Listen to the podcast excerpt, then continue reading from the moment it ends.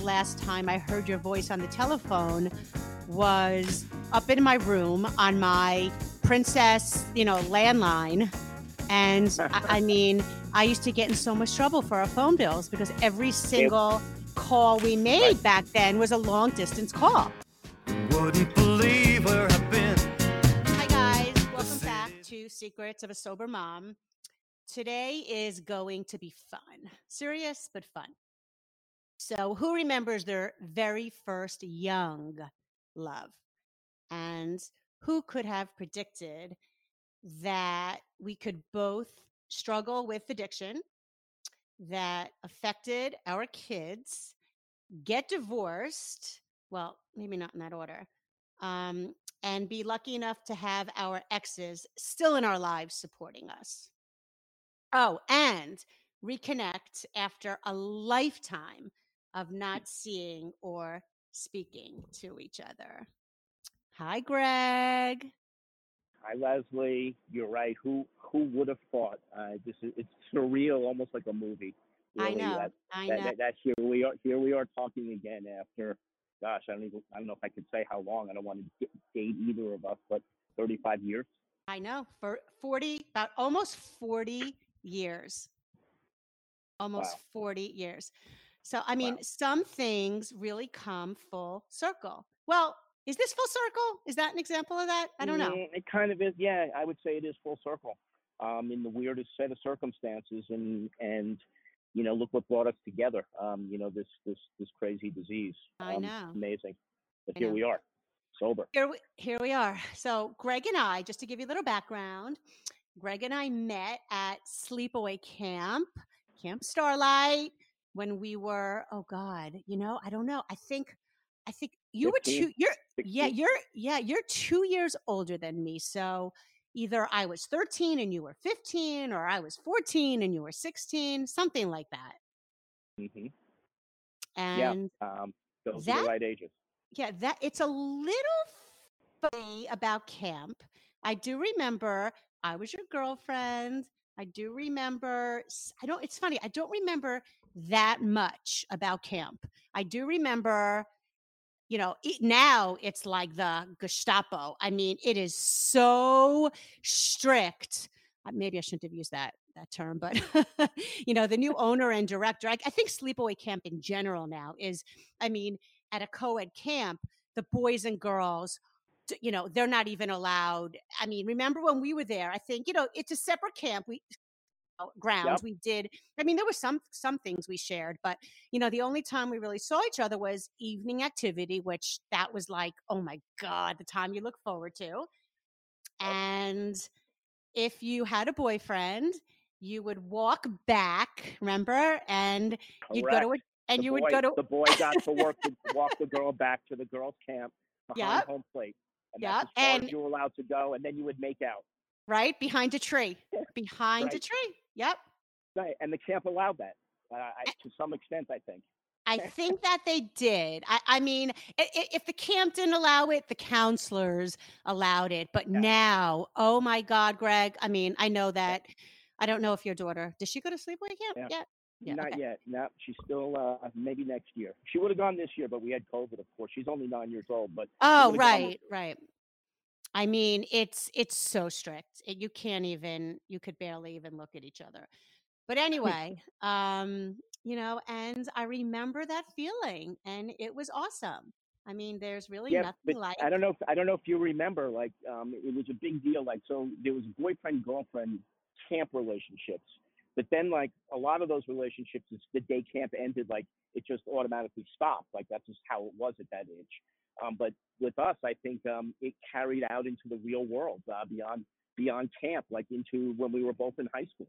It did. Right? It wasn't just camp; it was real. I think. Yeah, I think that I was I was going into ninth grade. I was going into ninth grade, so I was fifteen, Yeah. and um, I mean, and you did go to my senior prom with me. I so um, know did, I did, yeah. I did, and you know, when you think back at that time, it's like your first love, but like you know, ev- and everything that means to you, and how you makes it, and how it makes you feel at that age. I mean, we were Yep. we were really young, and when I think about my kids, and oh yeah, yeah, you know, Oh, you know, I get a lot from people who knew me, you know, a long, long time ago, like you. Sure. You know, they say you were such a goody goody, you know, or Yes, I were. never, Yes, I never would have. Too Yeah. much, too much of a goody goody. Too much of a goody goody for me. Oh, see, I like that. I like that.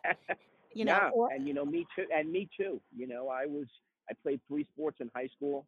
I never tried anything. I had never smoked a cigarette. I never drank a beer. Um, No. You know, we were both kind of goody goodies. I think, yeah, you were definitely. I remember hockey was your thing. Yeah, yeah. The One of my Rangers. things. Yeah, Yep. yeah. True. Yes. Um, you know, so you know, I get you were such a goody goody. I never would have pegged you to become an alcoholic. You know, Yeah. I get, you know, you never got in trouble. You know, and Uh-huh. funny with the non-addicts, and I guess me too. Before I, you know, started drinking like an animal alcoholically, you know, they their thoughts about addiction and alcoholism is, you know, is just false. And as you know, it could strike anyone at really any time in their lives you know it's you know i say this and it's it's true it's not just i say it you know i i you know um addiction you know it's a disease that remains dormant in you and something awakens that beast right Mhm. Absolutely. you know Absolutely. and it um could be at any at any time. It could be as a you know an adolescent. It can be as a young adult. It can be as an older adult. You never know.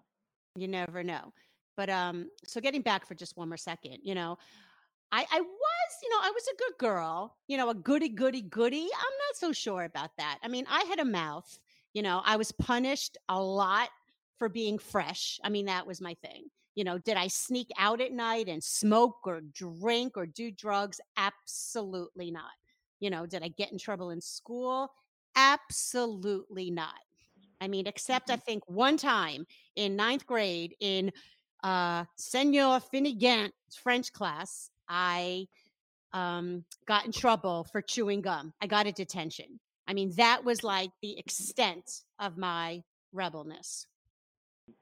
Crazy. Yeah. You know, I did though. I did, however, always like boys. You know, I guess you could mm. say like that was my jam back then.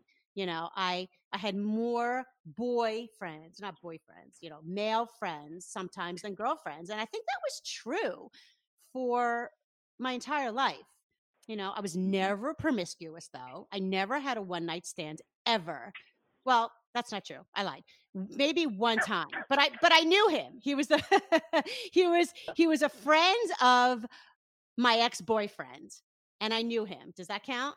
It was only Um, one. it, it, it's a, it's a half it's a half one night stand when you A know half. the person. Okay, so Yeah, I had I yeah, had a half to a one night stand. yes. Right. So that Yeah. was the extent of that. And I was always like the girl with the boyfriend. Like that was, you know, that was like my reputation. And it wasn't a bad one, you know. And No. I've talked I've talked about this before, but you know, in high school, that's what I enjoyed doing over going to parties, over drinking, you know, and looking back, I guess if I want to start analyzing why and believing it simply wasn't because I'm just a hopeless romantic and love kissing and love cuddling, you know, can it reflect some sort of insecurity about myself? You know, an insecurity that ultimately led to my drinking? I don't know. Maybe. Maybe. I don't know. I mean, I never felt less than. I never felt not pretty enough, not good enough. I mean, I was an average student in school. You know, that that's the thing. I kicked ass in graduate school, but honest and honestly just scraped by in middle school. And I did very average in high school. You know, the reason why is still out to the jury. I but I don't think it had anything to do with my potential. But that's a layer to the onion I haven't peeled yet. You'll get there. you know um yeah there's there's a lot of layers and um i there's a there's a lot that i want to uncover but no i haven't i haven't gotten that yet um you know but you know we were so young and i did get i did get in a little trouble with you though a little bit A little bit. A a little, little bit. bit a Thank little God you got in a little trouble. That would be so boring if we didn't get in any i trouble. know i know Oh, a yeah. Oh yeah. You know, I, you know, I, I me and my friends stole a car from from one of one of their parents so we could come see you, and I think I wound up in your closet one time or something that you recently reminded me of. I don't even. uh, anyway, stuff I have, stuff Oh I have to look forward to being being the father of a nine year old. I know. things to look forward I to. know. Crazy. God. Yeah. So And coincidentally, we both ended up going to college in the same city, yes, You we know, did. we- DC. DC. We hardly saw each other though. Every once in a while at at the Yeah. exchange at the bar that Mhm. um that uh Greg went Could I say it? Yeah. Oh, okay. Yeah. Greg Yeah, went to.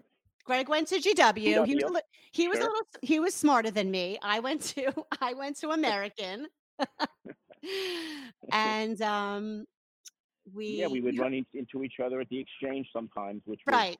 more of a more of a GW bar, um, but uh, Yeah. American people uh, we we allowed in sometimes. That's so um, funny. I uh, as before we did before we um started the recording today, I wanted to ask you that because I had a vague memory of it being a GW place that AU kind of invaded.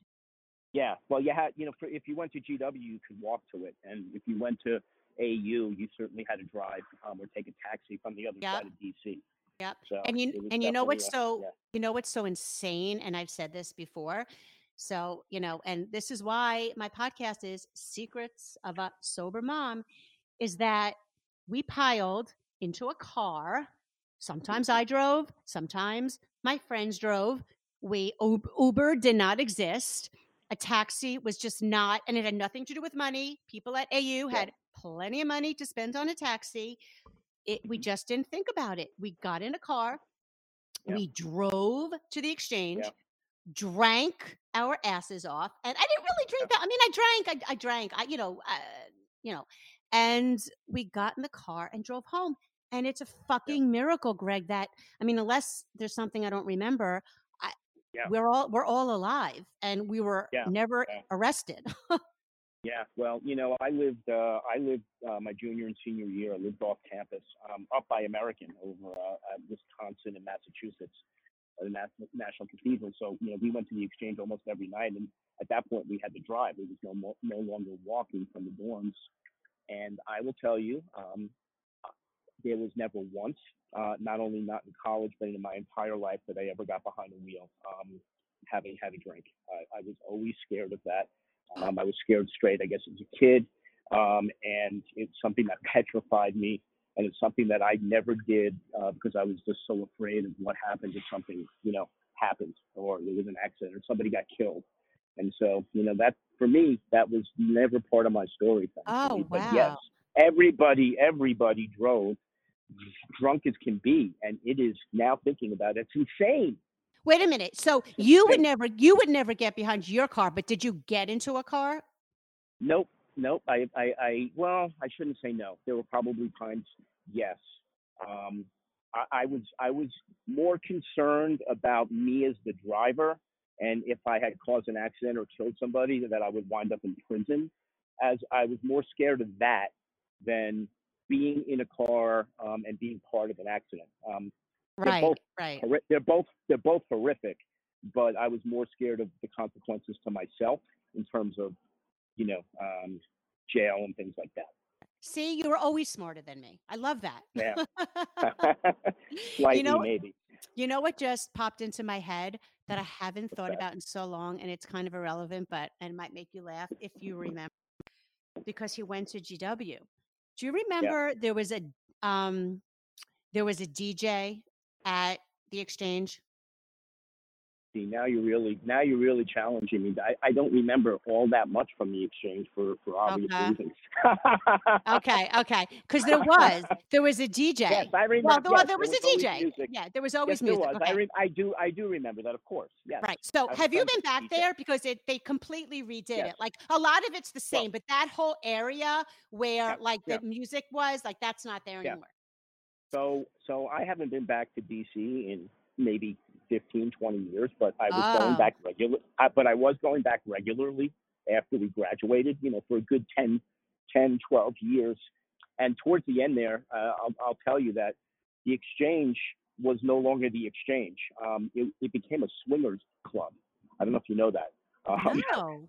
Oh my yeah, God. It's no yeah. way. that- and yeah, I'm telling you the truth. Um, it became a swingers club. Not that I was into the swinging scene, um, but I remember having having gone there, trying to go and, and, and have a drink with. I don't even remember. Maybe it was even my wife at the time, um, and there was a swinger party going on, and Oh, uh, that's so what it became. Probably not your scene. No, definitely not. Nor mine. definitely not Nor- my scene. I'm trying mine. to think. Yeah. I hadn't been back.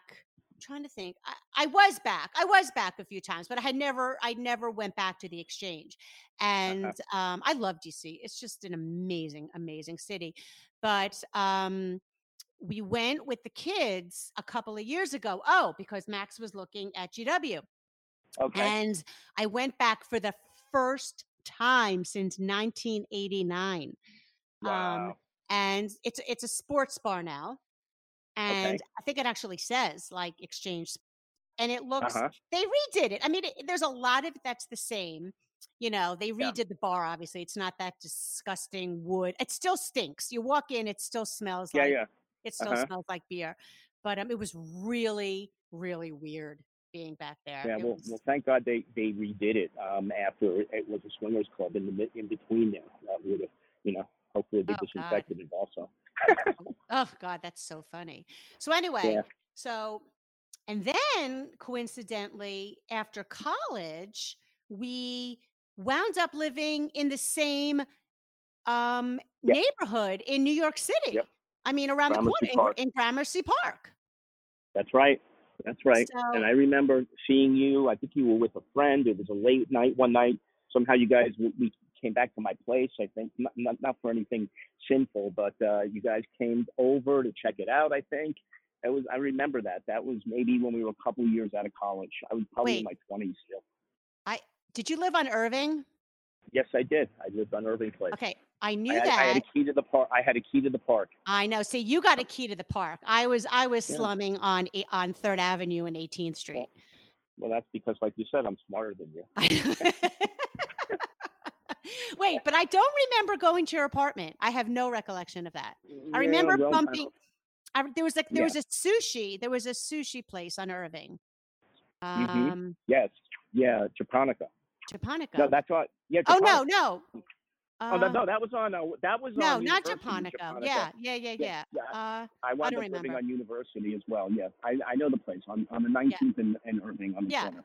And uh, Yeah. I, re- I remember bumping into you there, and I'm sure we bumped into each other a few more times after that. And it was just, you know, Yeah. it- we never. It was like, "Hi, how are you? Okay," and that was that. I think I and- remember you were. I think I remember you telling me that. Were you ever dating a tennis player? Yes, like I a- did. Yeah, I, I, I, did. I remember that. I Yeah. remember that. Uh, he was Thought uh so. oh he was a professional. He was he was from Mexico City, Uh-huh. and uh, he was a professional tennis player. That was fun. I I remember. that. I'm sure it was. Yeah, yeah, that was fun. That was fun. Anyway, I was going to tell you, and I don't want to talk about it because I want to. I want to talk about you, but I was going to tell you when we were talking about the exchange that there was a DJ there. I think his name was Mike, and Uh-huh. we we we had a little fling. I thought I thought maybe you Ah. would say I remember him, but I yeah Mm. I I don't I have no idea why. It must have been like in between like that short period of time where I didn't have a boyfriend. Mhm. Um yeah, okay. Yeah. Anyway, you don't you don't you don't know him, so it's so it's irrelevant. I wonder where he is now. All good. Um Uh-huh. anyway, so yeah, so we lived in the same, you know, we lived in the same uh maybe maybe something was going on that, you know, things were drawing us together, but whatever. Um, Maybe. I know. And then we that was it. Then we lost Yeah. touch, but I I Yeah. heard, you know, the buzz um Uh-huh. was that you were a big shot on Wall Street. That would be true. Uh, but the key word is the key operative word there is was. but yes, um, I was.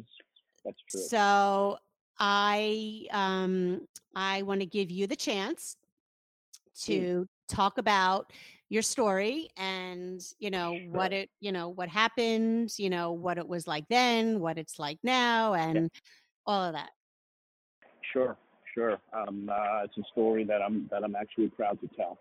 yeah Um, i'm glad because i yeah, I'm, I'm proud to tell the story. So, yeah, I mean, you you summarized everything correctly. Um, you know, uh, just you know, thinking back to the exchange because uh, it's relevant. You know, yeah, uh, I was in a fraternity. Um, the exchange was our bar. We were all chasing women all the time in college, and I drank at the exchange like a fraternity guy drinks. I mean, just drinking and chugging, and but I, I was not of any way, shape, or form uh, behaving alcoholically. Um, right. I was I was a sophomore, junior, senior in college that was doing what kids in college do with your fraternity brothers and you know with your friends and girlfriends and whatever. And um, you know that place was one big drinking fest. Yeah. Um, and you know, at our fraternity parties, and that you may have even come to a few of our I, I think I parties, did. Wait, you were Garfield you were parties. you were in ZBT, right? Or AEPI? I was in AEPI. ZBT. I was oh, in ZBT. ZBT. Okay. But if you remember, um, I lived on that house on Garfield Street, and I think one of your friends. Oh, yes. Yes. And we had we used to have these parties like when we were seniors. You, Yep. you know, where there were hundreds of people. We Yep. had live Yep, bands in the of living course. room, I re- yep, I remember that. I that I remember on Garfield. and we were Oh drinking. God. we were drinking like rock stars, and Yep. um, but you you know, you have to put it into context. Like drinking, like was not my thing. Um, it's something I did, but it's like purely to get drunk and have parts of a personality come out that don't come out maybe when when you're not. It was just right. drinking with the boys, going to Dead shows, uh, going to Springsteen shows, and tailgating, and good American behavior. And uh, alcohol wasn't wasn't an issue for me. Um, you know, I uh, I then went to uh, you know I took my first drink ever uh, in in high school when I was a senior. It was the first time I ever got drunk. Do you know that I- I think one of the first times? No, no, no. Wait, there's another time. But I, Yeah. I, re- I do remember drinking at your prom, and I Uh-huh. think that was the first time that I ever. I one time before that, I think I snuck Uh-huh. into my father, my parents' alcohol cabinet when I was like Yeah. in like eight, like young, and I didn't, you know, Yeah. and that was that. I hated it. It was like scotch, and I threw up, and I didn't know what I was doing. But the first time I ever like had like a I'm using air quotes, like social Yeah. drink was at Uh-huh. your prom, was at your prom. Right. In my yeah, so, in, in know, my burgundy dress. I still remember it. Oh, I remember the dress. I remember it well. I do. I really do. I don't. I can't remember yesterday, but I remember. I remember the dress. Um, and uh, yeah, so you know, I drank. Uh, you know, late in in in my high school years, senior year. You know, I was an athlete. I played three sports um, Yep. for four years in high school. You know, uh, and um, then went off to college. My freshman year, I was I was kind of you know introverted. Um, I was very um, serious about my work, um, and uh, I did pledge a fraternity. But my sophomore year is when it kind of started coming out um, with more than just alcohol. There's freshman girls in the dorm, and you know we got to we got to pick our roommates as opposed to freshman year where they put you with somebody. And I picked um, you know three of my close friends that all happened to be complete stoners. Um, uh, you know, drink drinking nonstop, smoking pot nonstop, and every now and then using some other recreational drugs right. like cocaine. And uh, Mhm. I had never, I had never smoked pot until my sophomore year of college. I never even once my my freshman year. Me too. and um, I, I, I- I liked it. Um, I liked, I liked doing it um, in a way where you know we would we would smoke and then like put on Pink Floyd and then like stare at the ceiling because we had like these glow in the dark stars and we were all like, wow, you know, we are like, wow, man, you know, and that kind of thing. Um, but but you know the the other thing that was more of a special occasion type thing was cocaine, um, and that's when I got introduced to that my sophomore year of college, and I had done it a few times and really liked it, and you know we would do it in groups of thirty, like it was like a whole party that would go on in someone's dorm room, and um, you know, and it was fun. I'm not gonna lie, and uh, I remember it was my birthday, and we were at a nightclub, uh, some nightclub in D.C., and it was my birthday, and some of my friends had gotten it, um, and I did it, and I swear I thought I was having a heart attack. Um, Mm. my heart was my heart was palpitating. I, I was having a panic attack um, and from it, and I rushed myself without telling anybody to George Washington University Hospital to the Mm. emergency room, and uh, told them I was having a heart attack, and they're like. You're not having a heart attack. How much coke did you do? yeah, that's exactly what they said to me. and they kept me there and they got me, you know, to come down. I think they, I don't remember what they did, but that was the last time I ever did it. I was so scared from that. That was the last time that I ever did it. Right. That's did it exactly why I never touched drugs. It scared the shit out of me. I mean, I was poisoning myself with alcohol, but drugs, that was like a different bird. I Yep. I just was too afraid ever, ever touch a drug. I smoked pot You maybe know. twice in my life. I hated the way it made me feel. And that was that was that. But yeah and i get i get that i get that you know um and uh so that was that was college you know um and i continued to you know be a fraternity brother i never did cocaine again um certainly drank but drank like you know like a fraternity boy right, right. and uh i did my work um and uh my life was manageable i you know i graduated uh, i got decent grades i um I, got- my first job on wall street right out of college and um my career became you know my obsession um, I started out very low on the totem pole uh, at Lehman Brothers. Um, and uh, at the same time, you may remember this, but maybe not. Um, I got involved in the nightclub business in New York City, um, and I was uh, I was a party promoter um, at all different nightclubs in New York um, uh, with my partner Michael, and um, I was very much in the nightlife scene. But I was in the nightlife scene fr- from the business side of it, right? The Mike- So Michael that I know. Michael, Michael, yeah, you know Michael. Oh, no, okay. not that Michael. No, that different Michael. Oh, okay. different I don't Michael know. that I went to college college with.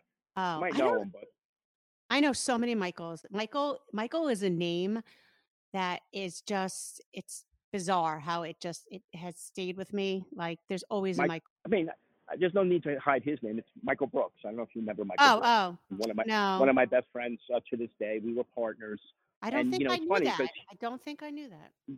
Oh, I was I was a big nightlife promoter. Um, you know, we we had like the biggest uh, you know parties going on in New York City, and you know I was very much involved in the scene. Um, you know, nightlife scene by night and Wall Street trading desk by day.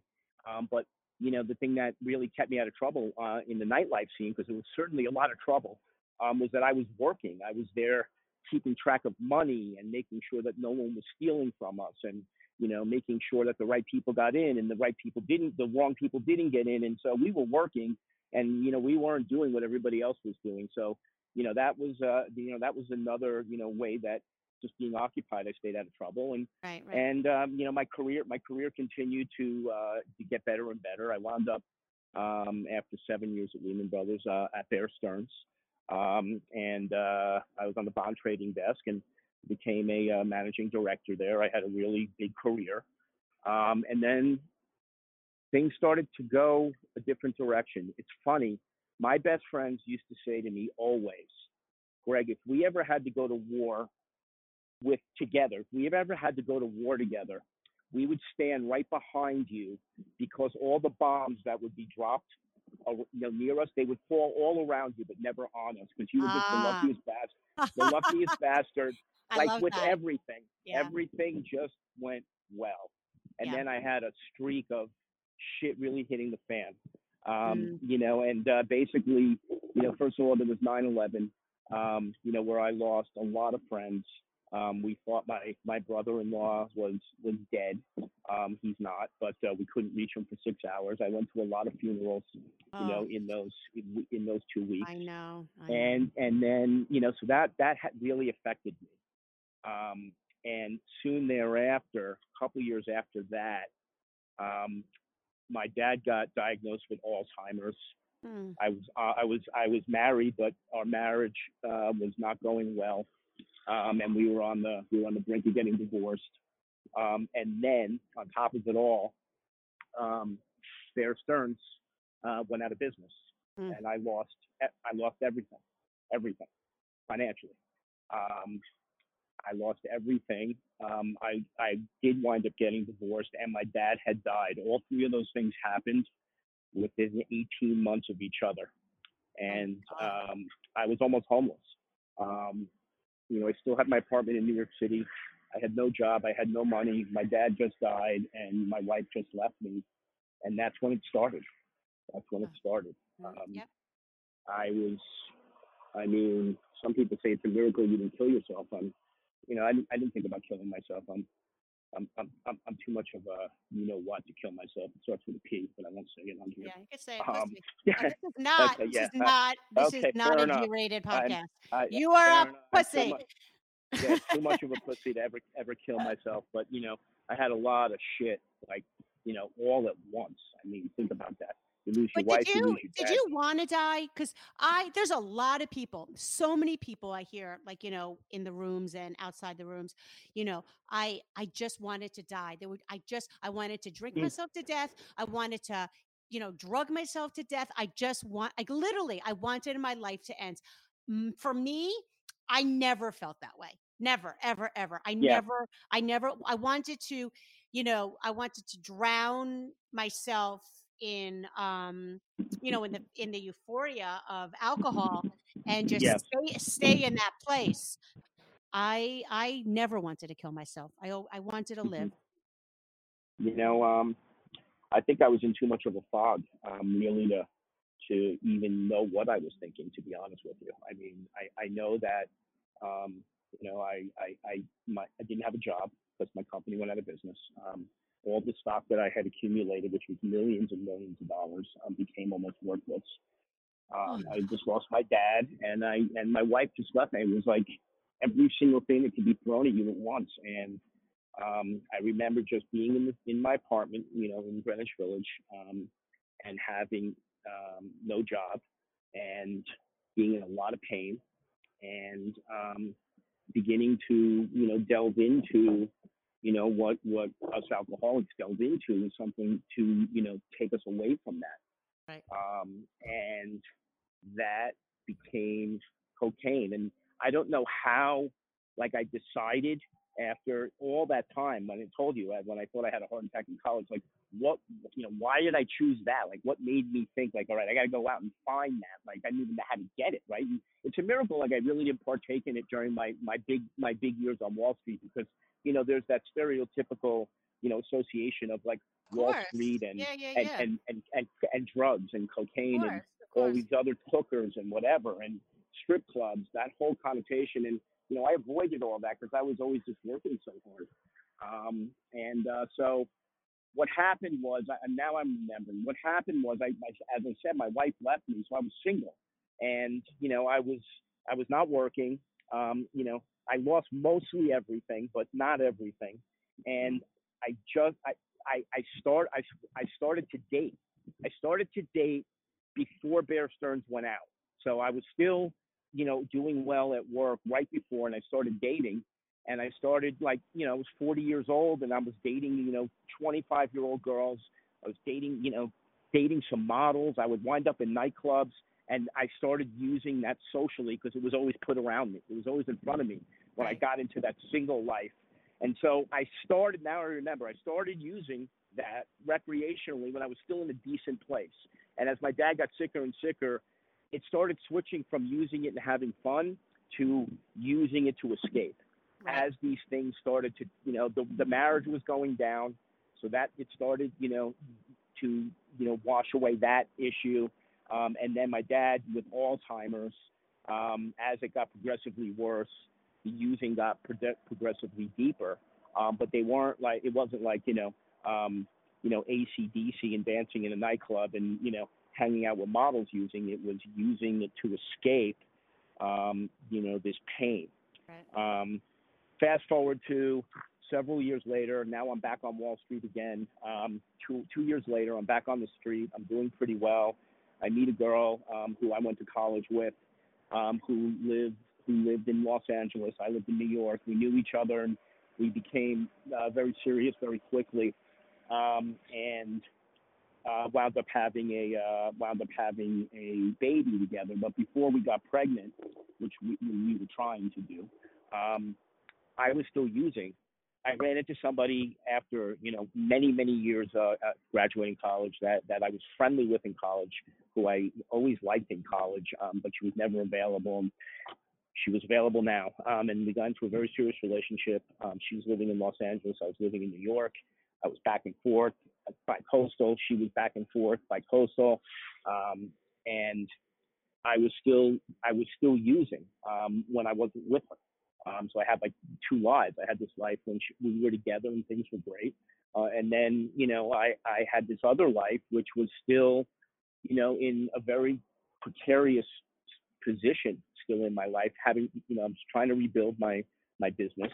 Um, you know, I suffered a lot of damage financially, you know, my credit scores and all this stuff, collateral damage. And so I was still, you know, trying to wash that away um, when she wasn't around. And and then uh, it came to the point where I realized that you know this was not good behavior, and I told her um, what I was doing.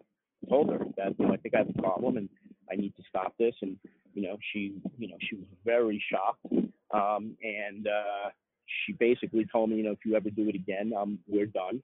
Uh, and then and I stopped. I stopped, uh, and then we uh, you know we got pregnant, and, you know, she basically told me again, you know, if you ever do that again, you'll never see your child, something like that. Um, and I never did. It was over, cold turkey. No, no, you know, uh, no programs, no rehab, nothing. I just stopped. Right. And you didn't Um, get sick? I mean, I know nothing about I know nothing about cocaine. No, I didn't get sick. It was done. It was Okay, it was just good. done. And I'm and. I was very fortunate to be able to do that. Um, I think uh, you know with cocaine use, um, there are cravings that people can have, but there's not like a withdrawal um, where your body physically Okay, needs to Okay, have it. Right, right. Um, it's different. And so, and then I was a father, and um, you know, I all of a sudden now I'm a dad. Um, I'm still living in New York, and I'm going out to California every single weekend, every single weekend for like three or four years. Um, I didn't move to LA because I was really still trying to rebuild my business on Wall Street, and I didn't think that I was uh, talented enough and good looking enough to uh, become an actor um, at 40 something years old. Move, moving to Los Angeles, you know, her moving to New York wasn't on the table either because she's in the entertainment business and her business was in LA. Um, my business was in New York. Had my business been solid, um, you know, and and predictable, you know, and I and I had some, you know, sus- you know, stability, I would have been a second said, quit your job, you know, and move to New York. I don't want you to work anymore. You don't you don't have to work, or if you want to, you can. But we we both needed to be where we we were because there was too much instability in my life. Right. Um, but yet, but yet, you know, I was very much deep in this relationship, and I was, and I was really, really happy. And once the baby came, you know, things became more complicated, and you know, cut to, um, we wound up um, splitting up. Um, me, you know, being now a father in New York, um, Mm. you know, in in we're no longer in a relationship, and we weren't married either, um, and it was contentious. And so, because I was so much in love with my daughter, like any other father or mother is know. with, with a with a with a with an infant. Um, my lawyer said, you know, you got to move to LA um, if you want custody, and I moved to LA, and I couldn't have it couldn't have been at a more challenging time because I wasn't stable, meaning work wise. Um, you know, I was just in a rebuilding stage, almost like I was in my 20s again. And now I had to, you know, I, I wanted to move to Los Angeles so I could get custody of my kid, you know, half 50 50 custody. And I did that. I left that. I left, you know, possible rebuild career on Wall Street. I left my family. Um, I left my friends, and I moved to California. Um, and I went out there to get custody of my daughter, which I did. Um, you know, we, we shared 50 50 custody. But I was really challenged. I, I was living a double life. I, I had still really no money uh, at this point. Um, I was, you know, having my daughter um, in hotels because I, I hadn't gotten a permanent residence, uh, so we would stay in hotels. And then when I would return to my daughter, um, at some, you know, for some period of time, um, I was sleeping in the car, and nobody knew that. Like, but that was painful, and that pain and all of this toxic stuff that was going on, we wound up in court, and it was just a really, really bad, you know, year or two years. Um, the using got worse um, and more isolated, and you know, just you know, just more painful. Um, cut to, you know, uh, I got back on my feet. I got into a different business. Um, I was doing quite well. I now had the ability to, you know, uh, live in, you know, a, a nice, desirable place. I moved to Malibu, um, and I had a double life. I had my daughter um, uh, when I had her, and there was no there was no bad behaviors, there was no using.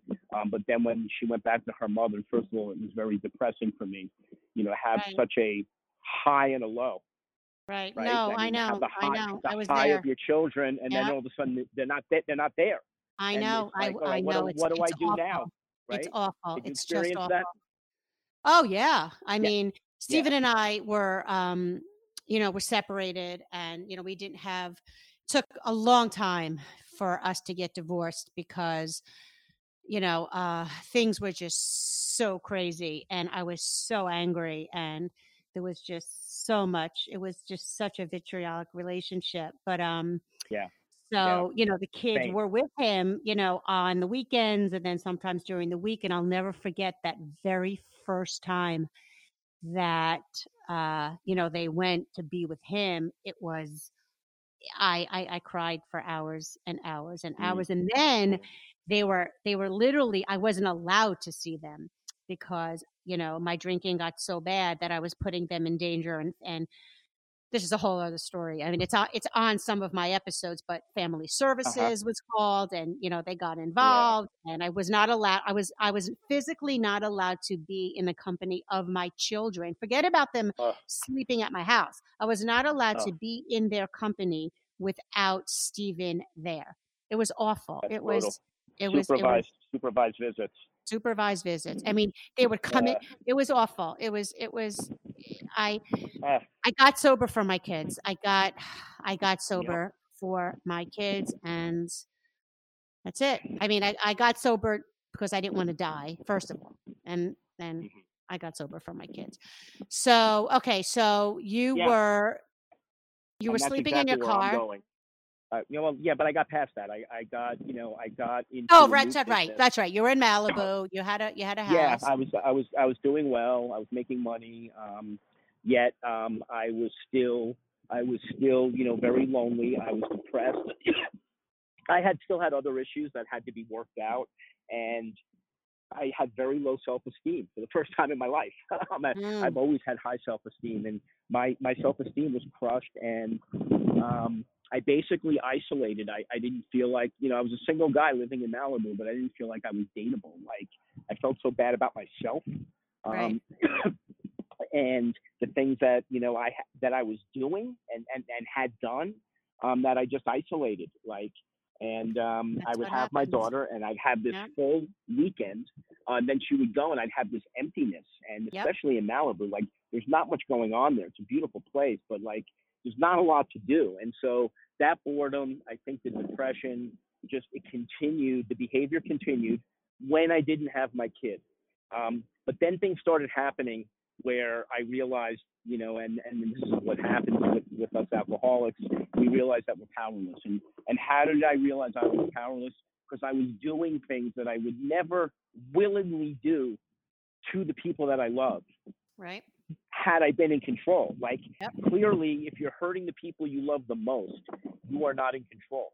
Exactly. You are, or you're just a sick human being, right? Um, exactly. or which which we are, right? And, and like I missed my daughter's dance recital, you know, Yep. um, some other things Yep. um, had happened, and I said to myself, "What are you doing? Um, first of all, this innocent child, um, you know, this behavior is not fair to her. It's so disgustingly selfish."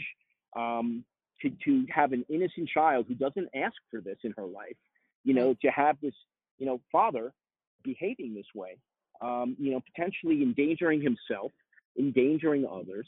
And, you know, I had to come to, you know, Jesus moment or come to God moment where I was like, this is enough. And I went to the people that care about me and I said, I have a problem.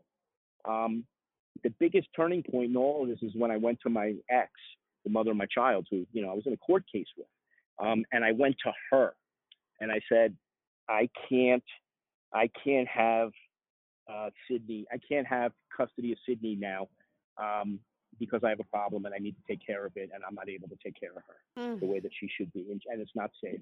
And and I basically put myself last. I, like I was always a selfish person, and I, I couldn't have been more unselfish by doing that because I was prepared for anything that was going to happen to me. Like, you know, this woman who I w- wasn't getting along with, you know, well, who's married, by the way, my daughter has a stepfather. She could have taken that and tried to harm me with that, with my custody. Um, so, but she didn't. She said, "I don't want to. I don't want to hurt you. I want Sydney to have a father," and that was that. That that Mhm. was the moment where I surrendered, and you know that was a year and two weeks ago, and I cannot tell you, and you hear these stories, so you know, Leslie, and I hear it in your story.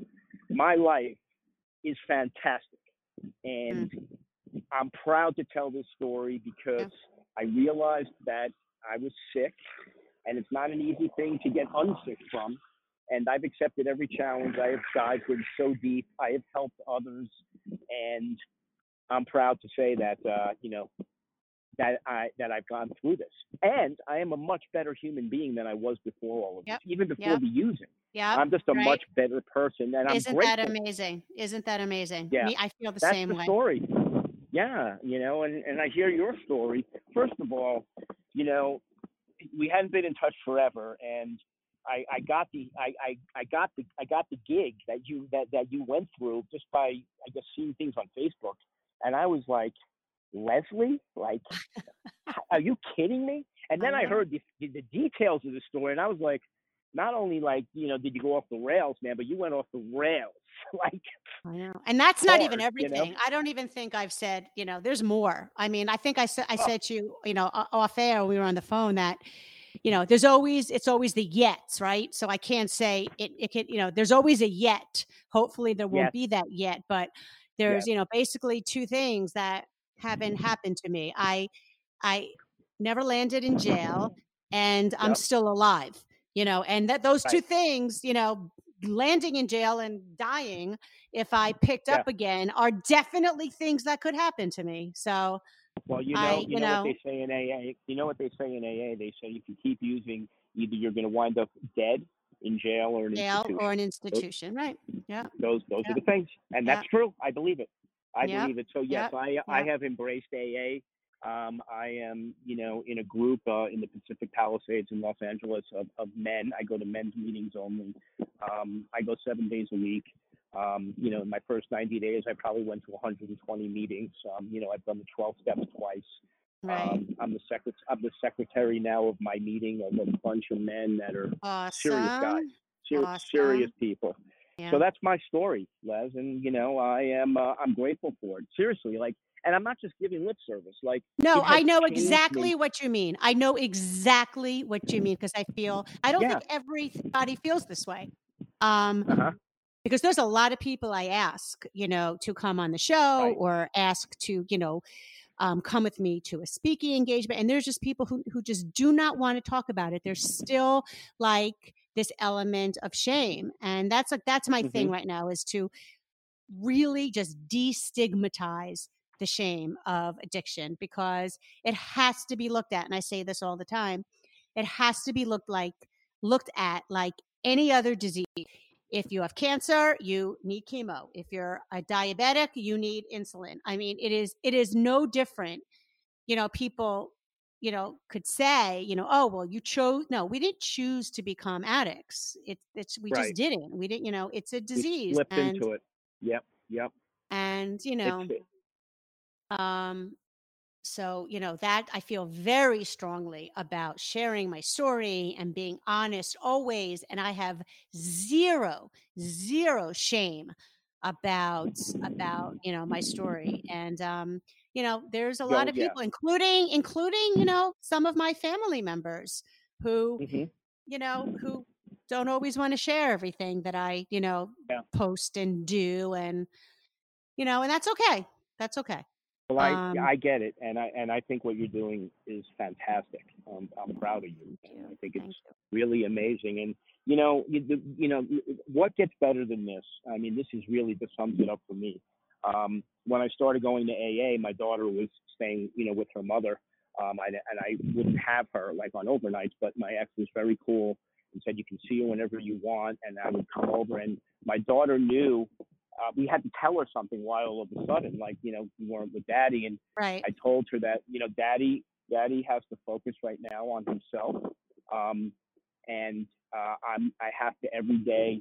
I, I go to a meeting with a bunch of dads. That's what I, that's what I told her, and I said it's a bunch of dads that go there to become better dads. So and then so Oh, I like she that. now calls Great. she so and right so I she, you know she she there's two dads that she knows old dad Greg who was you know short tempered moody and that was from the using to new dad and she tells me I love new dad I mean how awesome is that like when a nine year old says to their father I love new dad like that that- I'm grateful for that I I, mean know, I'm just a better person and a better father Oh, really there's nothing. There's nothing better than that. yeah I know. Do So- you um? Do you have? Do you do you still have 50 uh 50 50 custody with your Yep. ex? Yep. That's awesome. I do. I do. Um, I have 50-50 custody. Um, I am a lot. My my self-esteem is really at a you know. I don't want to say an all-time high, but I'm very confident. Um, you know, with who I am. Uh, you know, I know I'm a good person. I try to do the right thing. I try to help others, and you know, uh, you know, we're still easing back into. I had promised myself, and I had promised um, my ex that you know I wanted to really focus on myself for a year to the point like where like in you know sometimes in AA they'll say you know don't date Don't- don't be yeah, in a relationship yeah, yeah. Uh, you know I, I I took that seriously. I, I I haven't. You know I've just worked on me and we had both promised each other like you know uh let's get through a year. Um not that it ends after a year. We know it never ends. There's no finish line with this stuff right, I mean it's just a yeah. it's an ongoing process Yeah, but yeah. I'm in a very good place in my life. I'm very happy. My friends and my family, they can't believe it. Like they're just like, you are like a different human being. I know. um, I know. yeah. Yep. You know. I know. Yeah, It's yeah. amazing. So it's all good. Oh, It's all good. I'm good. so all happy good. for you. I am. I, I'm so happy I for felt you. like I I'm- talk. I felt like I talked too much. I'm. you no, no, no. This is people. People mom. who I'm not a sober mom. No you're you're you're a sober dad and i love it and people you know i think that every story that people hear Yeah. um is so helpful is so so Oh my God, helpful every time you know i'm in a meeting and somebody shares even if i can't completely relate or our lives you know are just so different there's usually something something Yeah. That somebody says that resonates with me and it just it just Absolutely. makes you feel so much better and just so less alone and I know, I know, because I hear it from people who have heard the podcast that there will be people listening to this story who will, you know, send it or share it to, you know, their ex or their, you know, husband or their boyfriend or their friend or whomever. And people will Yeah. listen and, and, um, and be helped by it. So that's why I do what I do. It's true. You know, they say, Yeah. you know, in my room, they say in my room that I go to in, in Palisades, um, you know, nobody comes into these rooms on a winning streak. um, No, you know, no, and uh, no. and I and and and then there's the other saying where is where is um my life my life was better before I got sober. Said nobody. Exactly. There, there are so Right. many sayings. I mean, the sayings are Right. out of control. I, I They're mean, so there are so many fucking sayings. You know, most of them, you know, make sense and are good. You know, there's there's a lot of them Right. though. There's yeah, there's a lot of Those them. stick, Um, with me. So yeah, I hope that uh I hope that it's something I said, you know, resonates. no, I. I, I really do. I, I know that it did. I know that it did, and I just And isn't it so crazy that like a sickness like this is what brought us like back in touch with each other? It's so Yeah. ironic. I know. Yes and no. I know. And now we're out now we're alcoholics. I know. Yes and no. Yes, you know, yes and no. But I'm glad. Yeah. I'm really, I'm happy. I'm really happy. And um, I hope you guys enjoyed the conversation. And Greg, just keep going. You know, keep going, man. It's Same it's you, all it, it's great. It's great, great stuff. And um, you know, Yeah. the most important thing is that your daughter has a sober dad. So And your and your children have a sober Yeah, mom. God yeah. bless us.